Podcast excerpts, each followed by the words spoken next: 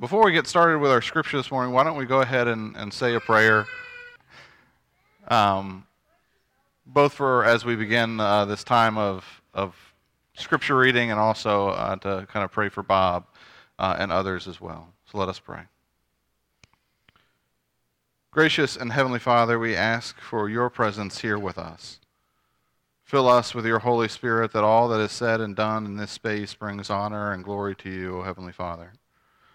And Lord, as we gather in this place, we lift up Bob and, and the many others in our community who are in need of your care, who are in need of your grace and your wisdom. Lord, may your healing hand be over him and over all of them, that they may experience your presence this day and every day. That no matter what trials they face or what pains, or what surgeries or anything else, that they may know that you walk with them in everywhere they go. O oh, gracious and heavenly Father, lift them up. We lift them up to you for your care. And now, as we read this scripture, let it soak into our hearts so we may know your will for us. Let it be in the name of your Son, Jesus Christ, we pray. Amen. Our gospel lesson this morning comes to us from the gospel according to Mark, from chapter 6, verses 14 all the way to 29. Hear now these words from Mark. King Herod heard of it, for Jesus' name had become known. Some were saying, John the Baptizer has been raised from the dead, and for this reason, these powers are at work in him. But others said, It is Elijah, and others said, It is a prophet like one of the prophets of old. But when Herod heard of it, he said, John, whom I beheaded, has been raised. For Herod himself had sent men to arrest John bound him, and put him in prison on account of Herodias, his brother Philip's wife, because Herod had married her. For John had been telling Herod, It is not lawful for you to have your brother's wife. And Herodias had, had a grudge against him and wanted him killed. But she could not. For Herod feared John, knowing that he was righteous and holy, and he protected him. When he heard him, he was greatly perplexed, and yet he liked to listen to him. But an opportunity came when Herod, on his birthday, gave a banquet for his couriers and his officers and for the leaders of Galilee. And when his daughter Herodias came in and danced, she pleased Herod and his guests. And the king said to the girl, Ask me for whatever you wish, and I will give it to you. And he solemnly swore to her, Whatever you ask, I will give to you, even half of my kingdom. She went out and said to her mother, What should I ask for? And she replied, The head of John the Baptizer. Immediately she rushed back to the king and requested, I want you to give me at once the head of John the Baptist on a platter. The king was deeply grieved, and yet out of regard for his oath and for his guests, he did not want to refuse her. Immediately the king sent a soldier of the guard with orders to bring John's head. He went and beheaded him in prison, brought his head on a platter, and gave it to the girl. Then the girl gave it to her mother. And when his disciples had heard about it, they came and took his body and laid it in a tomb. It's the word of God for the people of God. Thanks be to God. It's a bright and cheery scripture verse for you this morning. It's often the kind of things that I look for when I read scriptures and think about Sunday morning is where can I find somebody's head getting cut off? And before you wonder what in the world this text could even bring to us this morning, um, well, we'll get down to that in just a few minutes. But a couple of months ago, I was scrolling on Facebook when I came across a friend who had posted this picture. And if you can't read it because it's a little far away, I'll read it. It says, Did you know that there are nine U.S. consulates and one U.S. embassy in Mexico? where non U.S. citizens can apply for asylum without risk of being separated from their children. Instead, Democrats want to encourage dangerous, illegal border crossings by turning children into get out of jail free cards. Now, before we go any further, I want you all, as hard as it is, to put your politics aside, whatever side of the aisle you fall on, whether it's right or left. Um, but I want you to, for just a moment, put aside whatever politics you have and just let those go for a minute. And we're going to address this, this little picture here. Now, when I first read this, something didn't sit right in me. So I did what I always do because I was a history major in undergrad, and that is I did research. Because anytime something seems too good to be true, you always want to look it up. So I went and I looked it up, and ignoring that last line, which is really just political banter, we're just going to act like it's not even there. We're going to look at, at the first part and break it down for a second. Now, it's worth noting they did get one thing right. There is nine U.S. consulates and a U.S. embassy in Mexico. That part is true. However, the main point that they were trying to make that those who were seeking asylum should apply at the consulate or the embassy, well, that is completely false. Per the U.S. Embassy and Consulate website, the United States does not grant asylum in its diplomatic premises abroad. Under U.S. law, the United States considers asylum only for aliens who are physically present in the United States meaning that the only way that someone can apply for asylum is to be physically present in the United States or at a United States border. You said, Well, Ryan, I thought this was not going to be about politics. It's not. Just hold on a second. My point is this as I saw this, and as I see many things on Facebook or Pinterest or whatever you follow, the point is that truths that the truths that we often struggle with are the ones that cause us to rethink our opinions and behaviors. So we have to look at things with a critical eye wherever we're reading and wonder is it truth?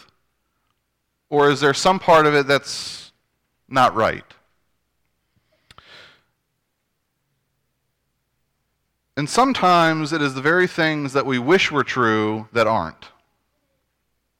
One of the things that I've often heard uh, in churches is people will come up to me and say, Well, Ryan, I know what the problem in churches are now. I know how every church can solve their membership problems with one simple thing, and that is they need to start preaching about sin again.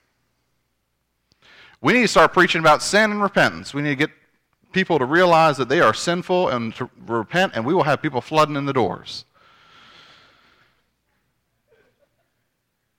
my response usually is, What do you think I'm preaching about? you see, for me at least, when I preach, I preach about sin. But it seems a little fuzzy to people because I'm not preaching about other people's sin. I preach about our sin, my sin, your sin, the sin of our community, the sin of our nation, the sin of our world and society. It's not usually the sin we like to talk about, because we like to gloss over that and focus on other people's sin. It's much easier to tell other people what to do and how to change rather than it is to consider how we can change ourselves. As a result, because we want to hear those truths that only confirm what we already believe, we live in a world where we have a tendency to blatantly disregard any truth that does not confirm what we already think. And so it has created, I think, in some ways, a world that has a blatant disregard for the truth and for facts, and occasionally even violent opposition. On June 28th, 2018, just a few weeks ago, Jarrod Ramos walked into the Capital Gazette newspaper in Annapolis, Maryland, and opened fire, killing five people and injuring two. It is believed that his motive was likely in part because he was angry at what the newspaper had written about him.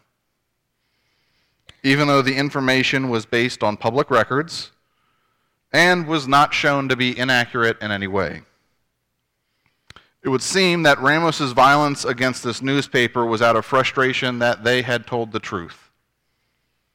His actions are not all that unlike our scripture verse this morning.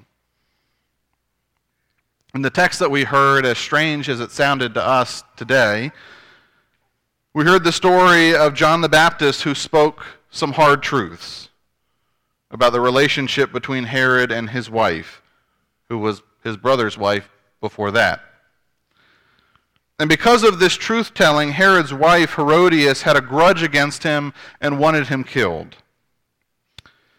And when she finally got the chance, she asked for John's head on a platter and out of obligation, Herod agrees. Now, all of this proves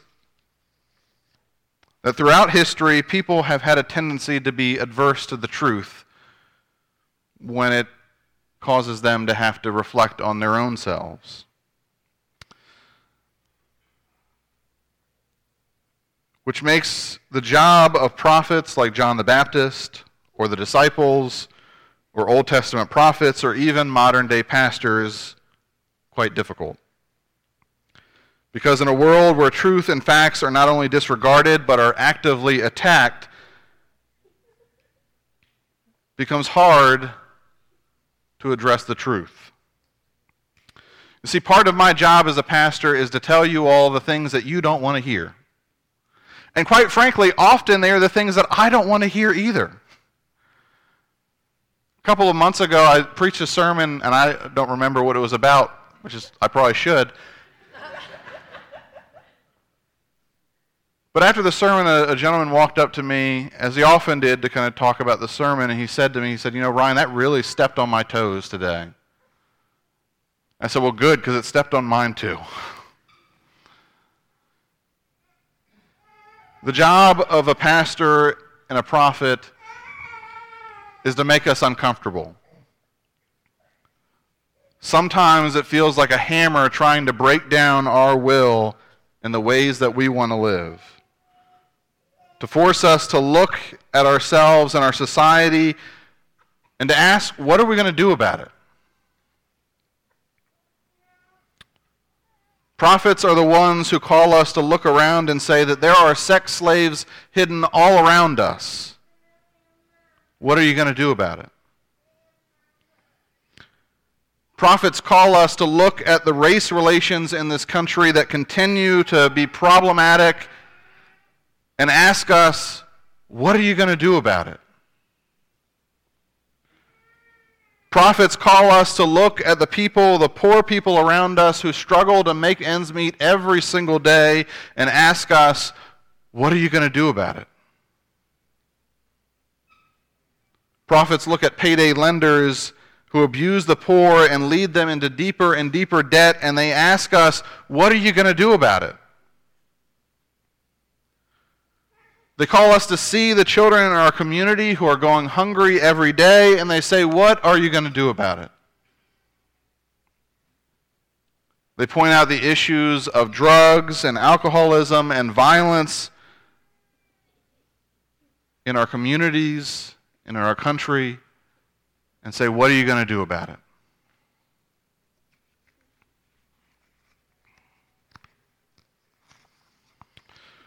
Prophets make us look at the hard problems around us, the sin that lives in each and every one of us and in our communities, in our churches, and in our world, and ask us, what are you going to do about them? They challenge us to be better than we are, to serve God better, and to love our neighbors deeper. They call us to transform the world around us into the kingdom of God. Some of you are here or passing through this morning on their way because you heard that call. You are here because you heard that there are people in need and you wanted to help. And I hope that when you go home, you will continue to transform the communities that you live in as well. And all of us are here this morning because we are seeking God. And we are seeking God's will in our life. And the hard truth of the gospel is that it calls us to look at our own lives, our own sin, and our own communities, and calls us to transform our lives and the lives of society to reflect the kingdom of God. So let us this morning hear, the, hear God calling out to each and every one of us, calling to right the wrongs in our communities and in the world, calling us to love those who are not like us, to care for those who are in need of food and shelter and clothing, to speak for those who have no voice all so that we may transform the world into the kingdom of God. Let us pray.